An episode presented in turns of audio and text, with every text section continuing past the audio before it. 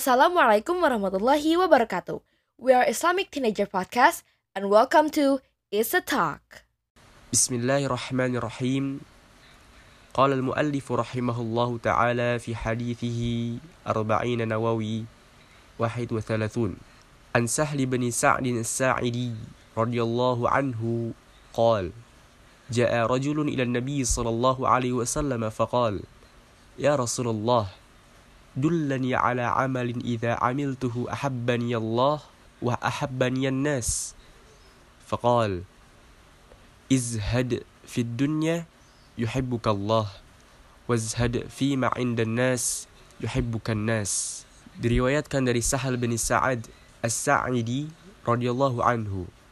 Beliau mengatakan seseorang pria telah datang kepada Rasulullah sallallahu alaihi wasallam dan dia mengatakan kepada beliau wahai Rasulullah tunjukkanlah saya kepada suatu amalan yang kalau saya mengamalkannya maka Allah akan mencintai saya dan orang-orang akan mencintai saya.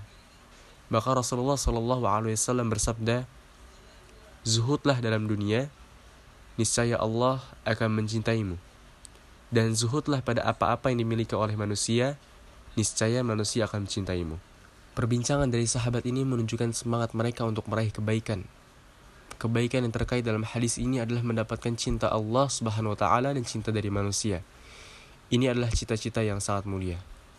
Kalau kedua cinta ini bisa kita kumpulkan, maka itulah yang terbaik. Tapi kalau seandainya tidak bisa dikumpulkan, kalau kita mengejar cinta Allah, kita harus dibenci manusia, maka kita tahu sikap apa yang harus kita lakukan, yaitu mendahulukan cinta Allah di atas cinta manusia. Rasulullah Wasallam bersabda, "Manil tamasa ridallahi bisakhatin nas radiyalillahi anhu wa ardan nas anhu."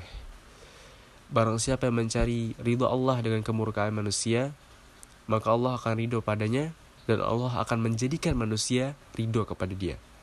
Di riwayat lain, وَمَنِ الْتَمَسَ رِضَى النَّاسِ بِسَخَطِ اللَّهِ سَخِطَ اللَّهُ عَلَيْهِ وَأَسْخَطَ النَّاسَ عَلَيْهِ Dan barang siapa yang mencari ridho manusia dengan mengorbankan ridho Allah, maka Allah akan murka padanya dan Allah akan menjadikan manusia murka kepadanya suatu saat. Barakallahu fikum. Assalamualaikum warahmatullahi wabarakatuh.